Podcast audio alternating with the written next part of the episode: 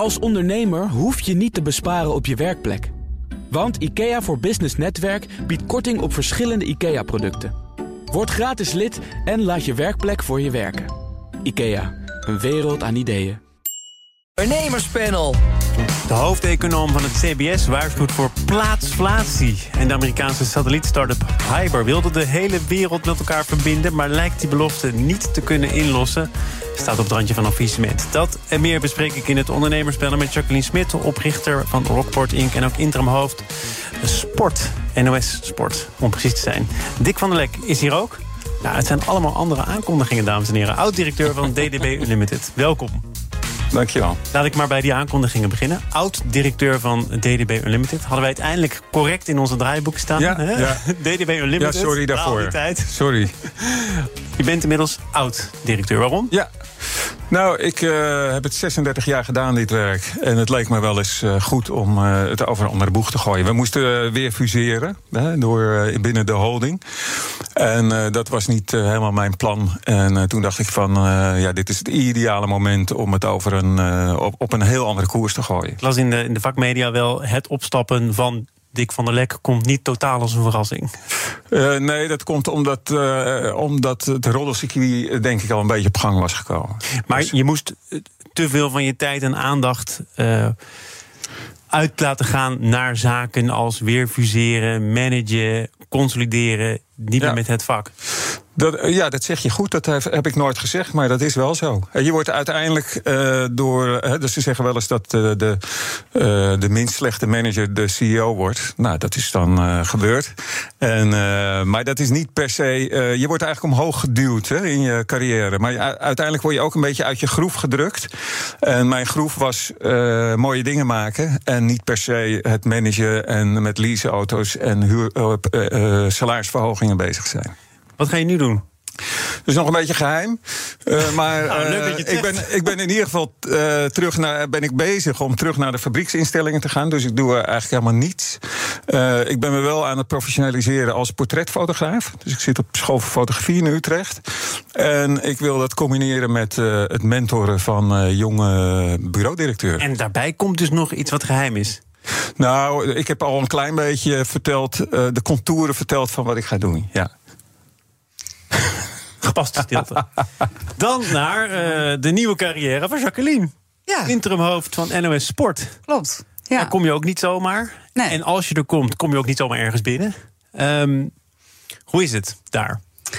Um, nou, ik ben nu zes weken binnen. Hè, dus ik heb, dat begint altijd met heel veel gesprekken voeren en goed uh, onderzoeken wat er aan de hand is. Maar daarnaast moet de sportafdeling ook gewoon door.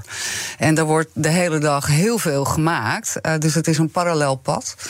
Um, ja, het is heel welkom dat we nu naar een nieuwe fase gaan en dat er echt iets wordt veranderd. En misschien ook wel een beetje aansluitend bij Dick. Kijk, een, een bedrijf wat gedreven wordt door de inhoud, uh, verliest soms zicht op wat er omheen gebeurt. En uh, dat zicht moet er nu gaan komen. En dat is onwijs belangrijk om te doen. Uh, maar wat ik ook aantref zijn mensen die dat gewoon met hart en ziel doen. Hè? Dus het is er allebei. Uh, overigens spreken we elkaar in de week dat uh, de nieuwe uh, hoofdredacteur van NOS Sport publiek bekendgemaakt is. Gert-Jan Hoekman. Die begint, als ik het wel Gert heb. Jaap. Gert-Jaap Hoekman, mijn excuus. Die begint in september. Mm -hmm. Is dat dan ook meteen het einde van jouw periode als interimmer?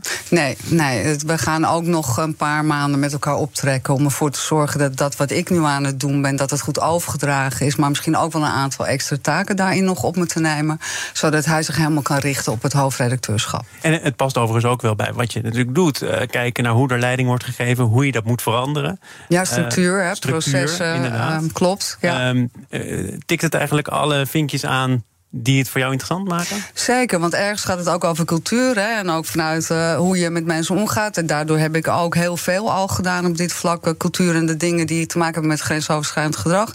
Naast zelf leiding gegeven hebbende. En naast ook de organisaties goed uh, door te lichten en te kijken wat er nodig is. Komt dit wel allemaal bij elkaar, ja. Heb je ook nog tijd gehad om nieuws van de dag te selecteren? Nou, het enige waar ik op ben gekomen, dat kwam ook omdat uh, nu uh, Dick hier ook staat, is dat er een soort van rare spanning zit op dat de reclamebestedingen zijn toegenomen. En vervolgens de eerste kwartalen er heel slecht uitzien. En, ik, en met het item wat we hebben vandaag, dat al die kosten van die ondernemers uh, ook allemaal zo oplopen, dacht ik van, ik zie toch een soort rode draad en dat we misschien een heel andere zomer krijgen dan dat we denken. Dick, reactie? Nou ja, we komen zo te spreken over die, uh, de inflatie en, en, de gevolgen daarvoor voor reclamebureaus. Maar ja, ik denk dat er enorme margedruk is in, uh, in de reclamewereld. Hè. De, dat, die is er de laatste twintig jaar is die opgeklommen, maar die heeft nu een uh, heel stijl staartje. Dat is iets van de laatste twintig jaar? Ja, dat, ik denk het wel. Dat, uh, uit, uiteindelijk is het door, door de opkomst van online advertising.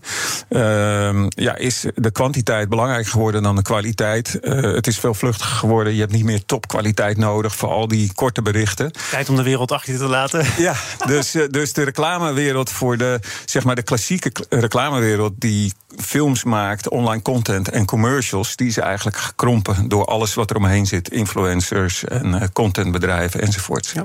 Jullie wilden het er al over hebben, zoveel is duidelijk. Uh, het feit dat driekwart van de Nederlandse bedrijven de gestegen kosten van energie, grondstoffen, loon niet volledig kan doorberekenen aan de klant. Blijkt uit onderzoek van het CBS in samenwerking met VNO, NCW en MKB Nederland. Meindert Flikkema was eerder te horen op BNR, hoogleraar Service Innovations aan de Vrije Universiteit in Amsterdam. Hij ziet drie duidelijke oorzaken, gaf hij eerder aan in de ochtendspits. De eerste reden is ook gewoon het respecteren van contracten. Hè. Dus er zijn ook gewoon contracten met afnemers. En ja, die moet je gewoon respecteren. Anders heb je gewoon uh, echt een uh, juridisch uh, probleem. Mm-hmm. Um, de tweede reden is, denk ik, ook gewoon in sommige markten is best veel concurrentie. Uh, hè, dus uh, als je, men is toch angstig of bezorgd dat als je de prijs um, verhoogt, dat um, nou, we zeggen, een ander dat niet doet en dat je dat klanten gewoon gaan switchen. Hè, dus dat het switchgedrag uh, ontstaat. En, en de derde reden is denk ik toch ook een soort van morele reden dat mensen denken van ja, weet je, we kunnen dit onze klanten gewoonweg niet aandoen. Hè drie redenen die worden genoemd. Om te beginnen bij het eerste contracten. Ja, je zit er helemaal aan vast. Is dat uh, wat jou betreft ook een belangrijke component, Jacqueline? Ja, dat lijkt mij wel. Want als je die afspraak met elkaar gemaakt hebt, dan moet je hem ook handhaven. Uh, misschien is het ook nog wel verschil hoeveel marge je maakt. Hè? Dus of je ergens ook nog de ruimte hebt om, om dingen op te vangen. Maar je ontkomt niet aan contracten die je nou, hebt. Contracten zijn volgens mij ook door corona wel wat flexibeler geworden. Je kunt je iets makkelijker, dacht ik, beroepen op overmacht of clausules opnemen. Ja. Worden die contracten toch iets minder dwingend dan ze de afgelopen jaren wellicht waren? Ik denk dat dat aan je relatie ligt ook. Hè. Kijk, als je allebei in de pijn zit, dan is het ook wat ingewikkeld om met elkaar daarover te spreken. Uh, ik denk ook misschien heeft het ook te maken met contact dat je tot op dan toe met elkaar hebt. En of je elkaar iets gegund hebt daarin. En of je daar dan ook ruimte met elkaar kan vinden om coulant te zijn. Maar het is geen gegeven. Concurrentiestrijd lijkt me uh, Concurrentiestrijd, evident natuurlijk. absoluut. Uh, hoeveel last heb je van de recessie en het feit dat het consumentenvertrouwen laag is? Ja, daar spelen volgens mij heel veel componenten. En het, het, morele aspect, wij kunnen het onze klanten niet aandoen. Ja, daar heb ik nooit last van gehad. Die, uh, kijk, Ieder ga, iedereen moet voor zijn eigen hachje gaan en daarvoor strijden. Want uh, ja, als je honderd mensen in dienst hebt, dan moet je die allemaal aan de praat houden. Uh, dus dat is voor mij heeft altijd voorrang gehad boven uh, het morele naar klanten. Het is natuurlijk wel zo dat als je klanten hebt die in, in nood zitten, hè, die extra getroffen worden, ja, daar heb ik altijd ook wel sympathie voor gehad. En ook wel dingen voor, voor, ja, voor niks gedaan of voor een heel lage prijs. Maar uiteindelijk moet je je, je, ja, je, je bedrijf uh, uh, laten overleven en moet je dus mee. En dat kan ook met contracten. Want in contracten staat vaak wel hoe je inflatie mag corrigeren. en ik heb ook meegemaakt dat je toch met, hè, als je bijvoorbeeld in de recessieperiode de inflatiecorrectie niet hebt doorgevoerd, als je dan aan het rekenen slaat, kan het zijn dat je soms wel 30 tot 35 procent achterloopt. Als je dat aan je klanten laat zien, en uh, ook al hebben zij zelf ook te maken met kostenstijgingen, dan valt er vaak wel over te praten. Er wordt hier overigens dus gezegd dat heel veel MKB'ers het niet voor elkaar krijgen om uh, hun moverende redenen, waarvan we er een paar hebben besproken. Dat staat haaks op wat je natuurlijk de afgelopen maanden veel voorbij hebt horen komen aan termen als krimpflatie of graaiflatie. Uh, kunnen die twee naast elkaar bestaan? Dus deze plaatsflatie waarvan Muller het over had, het gebrek aan doorbrekenen en graaiflatie, Kan dat allebei waar zijn? Ja, ik denk het wel. Want ik denk dat op het moment dat. Uh, als je het in sectoren opdeelt. dan denk ik dat de sectoren zijn geweest die de afgelopen tijd het best goed hebben gehad. Omdat het dubbeltje de juiste kant op viel. En dat er mensen zijn die het heel zwaar hebben gehad. De horeca bijvoorbeeld. En dan heeft het nog te maken met je kostenniveau. Dus ik denk dat misschien soms onterecht wordt gezegd dat er wordt gegraaid. Hè? Wat we bijvoorbeeld nu over de horeca wordt gezegd. Nou, volgens mij eh, hebben ze echt moeite om een hoofd boven water te houden. En misschien aan de andere kant supermarkten, energiebedrijven... dat daar wel meegedacht had kunnen worden... of nu meegedacht zou kunnen worden. Dus het ligt volgens mij genuanceerder. Ik denk wel dat het uh, op het moment dat iedereen met zijn prijzen aan de rommel is, dan is de consument op een gegeven moment zijn referentie kwijt. En ik denk dat er wel bedrijven zijn die denken van nou dan doen we handig even mee. Want je profiteert van de ruis. Ja, je profiteert van de ruis. Uh, je wordt er nu even niet voor afgestraft. Ja. Ik sprak met een econoom die zei ja, wat je er aan termen op wil plakken, is allemaal best. Maar objectief gezien is dit marktwerking. Als mensen het ervoor over hebben, dan mag je die prijs stellen. Vroeger noemden we dat prijsopdrijving, nu heet dat heel modern inflatie. Maar het wordt ervoor betaald. Ja. Is het ook zo plat? Nou, kijk, uiteindelijk ga je tegen de muur. dus uh, het is een uh, soort vraag-aanbod uh, situatie. En je kan natuurlijk op de korte termijn je prijzen verhogen zonder dat, dat er iets gaande is. Maar de prijsgevoeligheid gaat als een veenbrandje vaak toch gewoon door. En ergens wordt, je dan, wordt, wordt er iemand wakker en word je daarvoor afgestraft.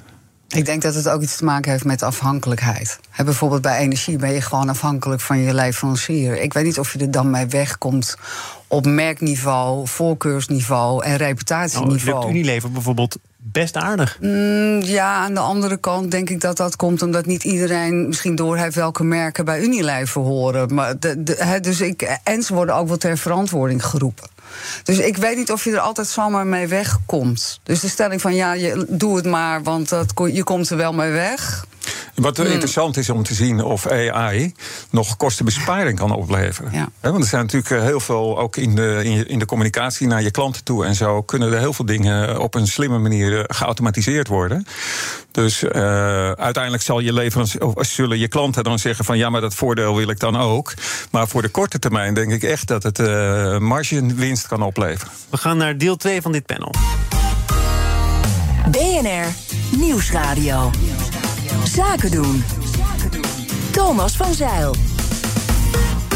Jacqueline Smit en Dick van der Lek zijn de leden van het ondernemerspanel. Satelliet-startup Hyber is afgelopen dinsdag failliet verklaard. Daarover schrijven verschillende media deze week. Het Amsterdamse bedrijf wilde met mini-satellieten... alle onbereikbare uithoeken van de wereld met elkaar verbinden. En dat zijn de satellieten, Dick, ter grootte van twee pakken melk. Wel stoer natuurlijk. Ik vond het een geweldig verhaal. Laat ik zo zeggen, als ik uh, dit verhaal hoor en het enthousiasme en de goede projecten waar ze deze satellieten dan voor wilden gebruiken. Potentieel miljardenbedrijven. Een miljardenbedrijf, maar ook allemaal goede dingen. Weet je. Ze gingen, het was geen olie of gas in het begin, maar het was vooral eh, waterbronnen in Afrika enzovoort, die je allemaal in de gaten konden houden. Ja, de zeespiegelstijging, tsunami-waarschuwingen. Ja, dus genoemd. je denkt van nou, beter wordt het niet. En als dat met een uh, disruptief product kan, die al die grote bedrijven eigenlijk uh, ja, het, het, vuur aan de schenen legt. Hè, want die dingen werden ook met andere raketten en zo werden allemaal de ruimte ingeslingerd. Dus het was allemaal low cost. Um, ja, de buitenkant, daar lag het niet aan. Dat, eh, die, de pitch was fantastisch. En toen? Ja, toen, ging het, toen bleek dat de kwaliteit van hun eigen satellieten, van de, de melkpakken, niet goed genoeg was. Ja, dat is, dat is natuurlijk wel uh, het fundament van je bedrijf. Als daar uh, scheurtjes in komen, dan ben je weg. Maar daarna hadden ze nog uh, een probleem met een concurrent waarmee ze samenwerkten. Daarna hadden ze een probleem met een overname. Ze werden overgenomen en die heeft daarna weer de, de overname teruggetrokken, heb ik begrepen. Ja, ja dat is een soort. wilde natuurlijk ook zo lang mogelijk zelfstandig blijven. Dat is nog wel interessant om even te benoemen, Jacqueline. Want inderdaad, die nano- of mini-satellieten die waren van ondeugdelijke kwaliteit. Ze wisten zelf ook wel, dit wordt een ingewikkeld verhaal. Ze zijn ondanks dat toch doorgegaan met de productie daarvan. En uh, al eerder, vorig jaar, zei een bestuurder uh, van Hyber in het Parool... ja, als wij niet meer onze eigen satellieten maken... dan verliezen wij onze sexiness. Dus onze aantrekkingskracht ook voor nieuwe investeerders. Maar eigenlijk heb je daarmee toch al je bestaansrecht verloren? Dus dan ben je misschien uh, hartstikke sexy. Maar als je komt op de markt met producten die niet deugen. en willens en wetens ga je dat toch uitzetten. dan uh, start het toch sowieso verkeerd. Ja. En verkeerd in bedrijfsmatige opzicht? Ja, bedrijfsmatige opzicht, moreel opzicht. ik denk dat je daar veel eerder aan de bel had moeten trekken. Ja, kijk, dit, is, uh, dit, uh, dit soort dingen gaan natuurlijk niet van de een op de andere dag. De, de downfall. Dat gaat heel geleidelijk. En ik denk als bestuurder of ondernemer dat je daar toch in, in meegezogen wordt. En er probeert... geld opgehaald en veel geld ook ja, uh, privaat, maar ook via de overheid. Nee, maar wat Jacqueline zegt: van moet je ergens aan de bel trekken eerder en zeggen: jongens, dit gaat helemaal mis. Of ben je als ondernemer toch geneigd om ja, zo lang mogelijk het toch uh, te proberen om de zaak te redden. Maar je weet dat het niet gaat lukken. Dat, dat tenminste begreep ik uit de teneur van dat artikel. Je weet eigenlijk dat je iets aan het maken bent wat het niet gaat redden. Ja, maar daar hadden ze oplossingen voor, hè, dachten ze. Door uh, samen te werken met een concurrent enzovoort. Dus je, uh, het is een soort noodsprong. Jacqueline moet echt even nodig iets zeggen. Nou ja, ik vind het heel opportunistisch gedacht. En, en hè, jij zei zelf net van de, het allerbelangrijkste voor mij is dat het, dat het goed gaat voor mensen. En dat je ook daarin gewoon je afwegingen maakt. Dit is natuurlijk willens en wetens. Je weet dat het niet deugt. En zeg dan, weet je, wij hebben uh, tijd nodig voor de researchontwikkeling. Of spin dat op een bepaalde manier. Maar dit klinkt wel heel erg zo. Nee, maar dan komt dat nog wel en dan komt dat nog wel. Nee, nee dat en snap daar... ik. Maar niks menselijks is ons vreemd. Dus ik kan me voorstellen als bestuurder dat je denkt, nou weet je, uh, ik ga het toch voor elkaar krijgen. Of moeilijk ook. Ik zie dat je het er niet meer nou ja, ik vind een beetje niets menselijks is ons vreemd. Daar hoor ik dan blijkbaar bij. Ja. Uh, en daar ben ik het gewoon niet mee eens. Ik denk dat je dat wel gewoon eerlijk en in de openheid moet brengen. Dat je in ieder geval met een aantal mensen om je heen moet besluiten welke route voorwaarts je neemt. En dat je daar open over bent. Gevaarlijk denk ik. Maar ja, dit is ja, ook gevaarlijk. Dit is ook gevaarlijk. Dus daar ja. heb je gelijk in. Uiteindelijk is het, uh, als het, en dat bedoel ik, als het product niet goed is, dan haal je eigenlijk het fundament onder alles vandaan. Dat is het. Het, is wel, uh, en daarom komt het ook terug in dit ondernemerspanel, uh, niet het eerste veelbelovende Nederlandse bedrijf waar veel geld in is gestopt, vanuit overheidswegen, veel media-aandacht voor is geweest, een grote toekomst werd voorspeld en het einde van het ritje is toch het faillissement. Uh, dat heeft misschien te maken met de producten die op de markt worden gebracht. Maar het heeft misschien ook wel iets te maken met het feit dat ja, het sprookje over is dat het geld ook niet zo makkelijk meer wordt opgehaald. Tuurlijk. Dat de rente oploopt. Ja, dus kunnen we dat ja, nog nee, vaker gaan verwachten? Nou ja, ik weet het. Ik denk nu niet meer. Want uh, het geld is uh, nu niet meer in overvloed, wat het wel was. Het is ook niet goedkoop meer. Dus ja, op het moment dat, je, dat er veel geld is en het is zo'n beetje gratis, ja, dan, dan kan iedereen het. Maar op het moment dat het, de, de, het tij keert, dan worden mannen van de jongens gescheiden. En dat, daar is hier sprake van, denk ik. En, en, en, misschien nog een les, klinkt misschien iets te belerend, maar je gaf al aan, hè, ze richten zich op van alles en nog wat. Aan het einde van het traject ging het toch vooral over olie en gas. Met commerciële toepassingen is er misschien toch ook nog te laat gedacht aan. Verdomd, er moet ook nog geld worden verdiend. Dat denk ik. Toen ik het las, dacht ik wel van ja, wat een mooie, wat een mooie pitch, mooie toepassingen allemaal.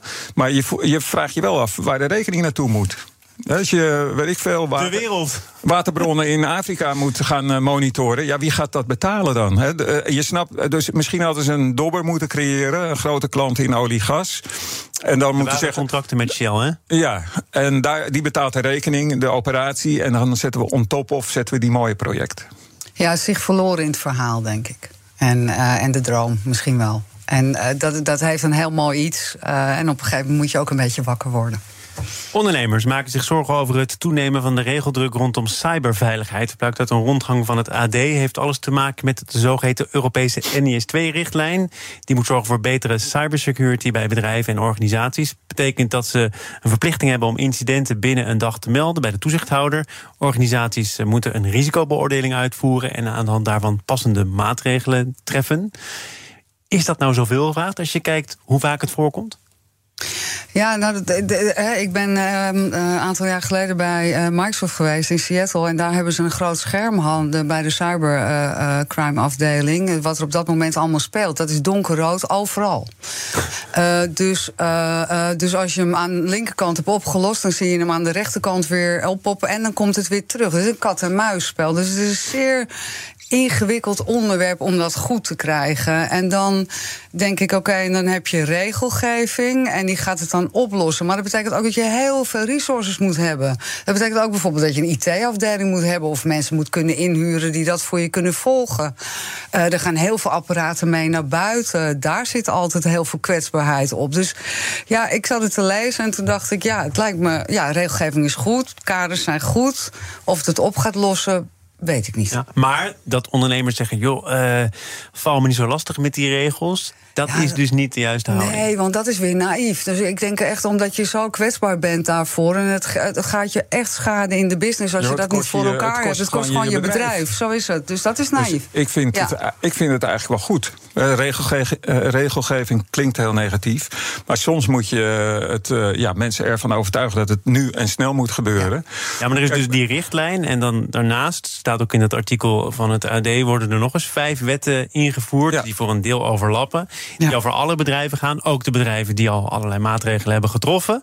Ja, dat laatste vind ik wel gek. Want uh, eigenlijk zou je moeten zeggen dat het een soort uh, checklist is. En op, als bedrijven dat hebben, al hebben gedaan. En laten we wel zijn, de grote bedrijven, de holding companies, hebben dat briljant al gedaan. Hè. Bij, DDB werden we wekelijks lastiggevallen met trainingen, veiligheidstraining. Dit uh, echt verschrikkelijk. wachtwoorden van 15 karakters. we moesten drie traps verificatie beveiligd. Alles ja. beveiligd. Je mocht geen WeTransfer, geen Zoom, helemaal niks. Dus het is ook niet zo dat alle bedrijven uit een ei komen. De meeste bedrijven hebben, dit, hebben het begin hiervan al op zijn minst te pakken. Dus zo'n grote stap naar voldoen aan internationale regels is misschien niet zo groot. Cisco heeft natuurlijk een belang, de eerste om dat te uh, onderkennen. Zeker. Zegt nog geen 10% van de Nederlandse bedrijven is goed voorbereid op een cyberaanval. Ja, dat is een, denk ik een juiste constatering. Als zij dat doen, ze zullen daar zicht op hebben. De vraag is alleen, kun je het, kun je het zijn? Kun je voorbereid zijn hè, in de 100%, zeg maar, dat je het echt dicht hebt, dat je daar niet kwetsbaar voor bent? Als ik nog steeds, ik heb dan maar steeds dat scherm in mijn hoofd. En dan denk ik, wat je daar hebt hè, met, met encoding of beveiliging, of wat je daar hebt opgelost, aan de rechterkant komen ze ineens met iets anders. Uh, iedereen gebruikt ChatGPT toch op de werkvloer, is open source is een open verbinding. Wat gebeurt er dan als je daar een vraag stelt waar allerlei informatie in, uh, in zit? Dus het, het, is van klein naar groot. Dus ik vraag me dat af. Maar, dat je hebt geen keuze natuurlijk. Je moet hier. Nee, nee dat is wat anders. Keuze. Dit was dat het. Oh. Dick van der Lek, ja. de fabrieksinstellingen. We hebben hem uh, de afgelopen half uur gehoord. Ben benieuwd naar uh, de volgende aankondiging. Naar dus wat je gaat doen. En Jacqueline Smit, oprichter van Rockport Inc. En op dit moment interim hoofd bij NOS Sport. Dank voor jullie bijdrage aan dit geanimeerde panel. Graag gedaan. Dat uh, terug te beluisteren is als podcast. Dus abonneer je vooral even via je favoriete kanaal of de BNR-app. Zometeen de pitches in BNR-zaak. Als ondernemer hoef je niet te besparen op je werkplek. Want IKEA voor Business Netwerk biedt korting op verschillende IKEA-producten. Word gratis lid en laat je werkplek voor je werken. IKEA, een wereld aan ideeën.